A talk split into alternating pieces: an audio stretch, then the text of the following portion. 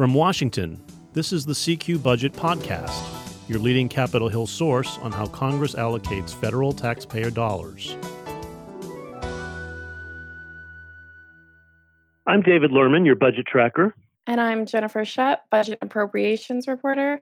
And this week we are going to be talking about a new forecast from the Congressional Budget Office that gets into how the pandemic is impacting gross domestic product or economic growth, unemployment, and the deficit. And the numbers are not particularly good. Yeah, I mean, it's, you know, since we've been doing this podcast the last several years, we've never had to talk about the R word, recession, but it seems to be here now.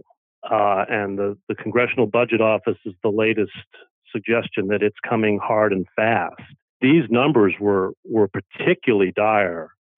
Uh, we haven't seen anything like this before. I mean, the nonpartisan Congressional Budget Office, nonpartisan agency, the scorekeeper on Capitol Hill, is now predicting that economic growth or gross domestic product is going to contract this quarter at an annualized rate of nearly 40%. Now that that would be the largest drop in a single quarter that we've ever seen since records began on this back in 1947. I mean, that's record territory that we're talking about. And then the, the growth would pick up in the next quarter, but it's still going to be incredibly small. And they're now predicting that gross domestic product or economic output would finish the year about five and a half percent smaller than it is now. So this is this is by far the worst economic performance on record, according to the data that that the Bureau of Economic Analysis puts out. It's pretty tough. Yeah, and it looks like the numbers on unemployment were also pretty bad. They are, yeah. And in fact, if anything, this probably might understate the unemployment, but the Congressional Budget Office is predicting a 15% unemployment rate on average in the second and third quarters of this year. That's up from less than 4% in the first quarter. And that's because we've had nearly 27 million people go on unemployment since this pandemic began. And, the, and CBO says there's another 8 million people that are just exiting the labor force entirely. So by the third quarter of this year, they're projecting uh, a jobless rate of 16% in the months, those are the months that lead up to the presidential election. I mean, it's painful and that could have political repercussions here. And so it sounds like one of the things that we've been hearing a lot from Trump administration officials and some lawmakers is that they really expect that once states start lifting these stay at home orders and people get a little bit more comfortable going out in public, maybe going out to restaurants or shopping or things like that. One thing that we've heard is that they expect the economy to bounce back. I think that's the the quote we've heard from Treasury Secretary Steven Mnuchin time and time and time again. But this right. CBO report doesn't make it sound like things are just going to sort of bounce back quickly. It sounds like this is something that they expect to, to last for months, potentially into next year as well, right? Yeah, that's what it looks like. We don't know. They are expecting a rebound, but we don't know how sharp a rebound will have or how long it'll take.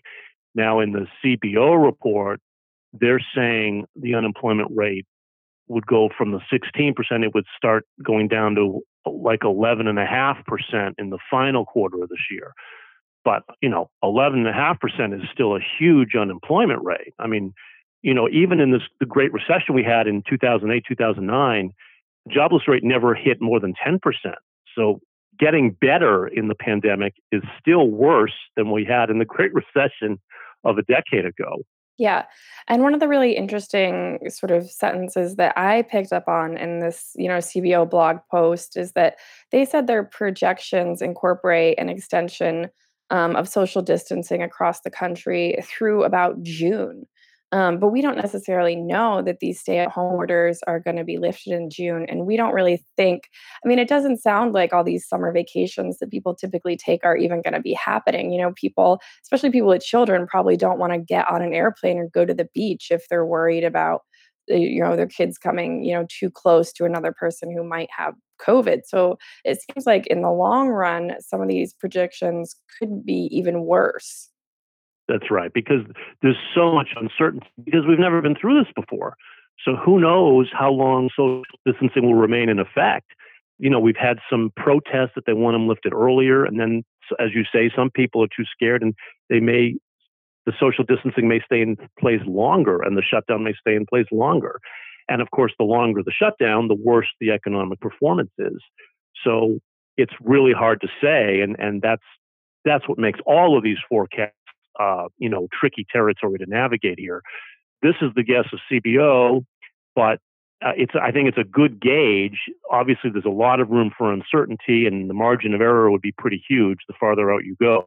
But I think it's a good gauge of the economic pain that we're facing at least for the rest of this year. And then another really interesting line from this blog post is that CBO wrote that the agency's projections also include the possibility of a reemergence of the pandemic, and that to account for that possibility, social distancing is projected to continue, although to a lesser degree, through the first half of next year. So it sounds like the people at CBO um, don't expect this to just sort of ease up this summer. They really expect some of these social distancing orders to a certain degree to last into next year. Which could be. And, you know, so I think they're trying to to play this conservatively. That could be good news, actually, because if CBO is assuming that the shutdown or aspects of it linger into next year, then it's a very conservative forecast here. So, in other words, if it if it if the shutdown eases earlier, the numbers will get better than what CBO is showing us now. So it, that could be grounds for hope that maybe if it eases up, uh, it might not be as dire, quite as dire as CBO is forecasting. And then CBO also gave new projections for the deficit, which they now expect to reach roughly 3.7 trillion during the current fiscal year which ends at the end of September. And then they expect the deficit for the next fiscal year to be 2.1 trillion.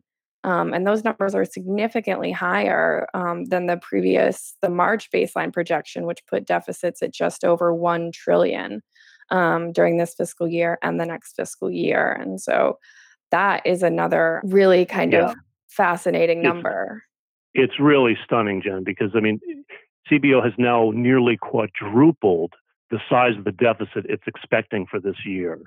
I mean, when have we ever seen that? I mean, that that shows how much is that's the result both of the economic shutdown and the avalanche of new federal spending we've seen because Congress has now passed four different relief packages since last month.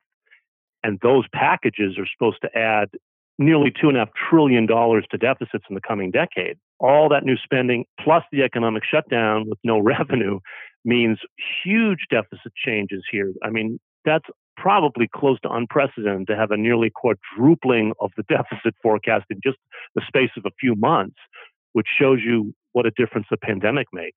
I mean, this deficit, they're saying, would be nearly 18% of GDP. So, as a share of the economy, nearly 18% of the economy we haven't seen that great a percentage since World War II.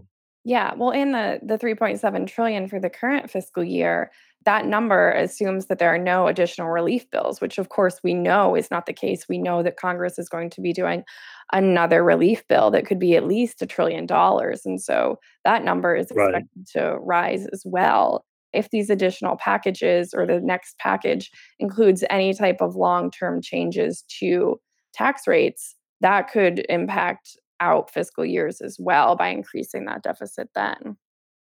That's a good point. So, I mean, as scary as a $3.7 trillion deficit sounds like now, it's actually likely to be even higher because we know a, a, new relief bill is is coming, if not two more or three more relief bills.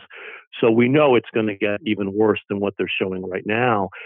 And we should say that's starting to give Republicans some pause here and making them a little queasy about the next relief package.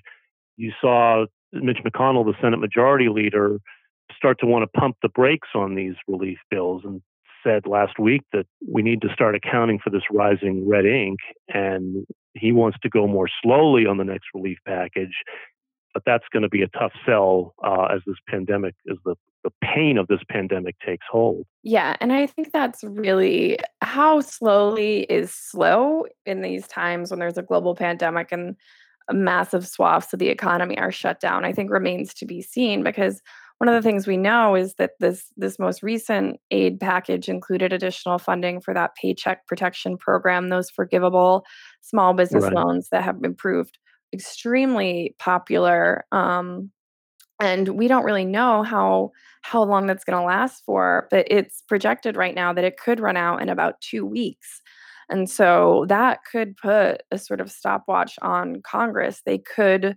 try to figure out the next package much faster than senate majority leader mitch mcconnell might be projecting right now if right. small businesses start having to declare bankruptcy in huge numbers Yeah, and in fact, some of the banks I think have been saying that that this new loan money could run out in days, not weeks. And so there's enormous pressure on Congress to act quickly again. And plus, we have all those the states running out of revenue, all the states in a lot of large cities and other local governments running out of revenue, screaming for help now, saying, "Where's our aid?"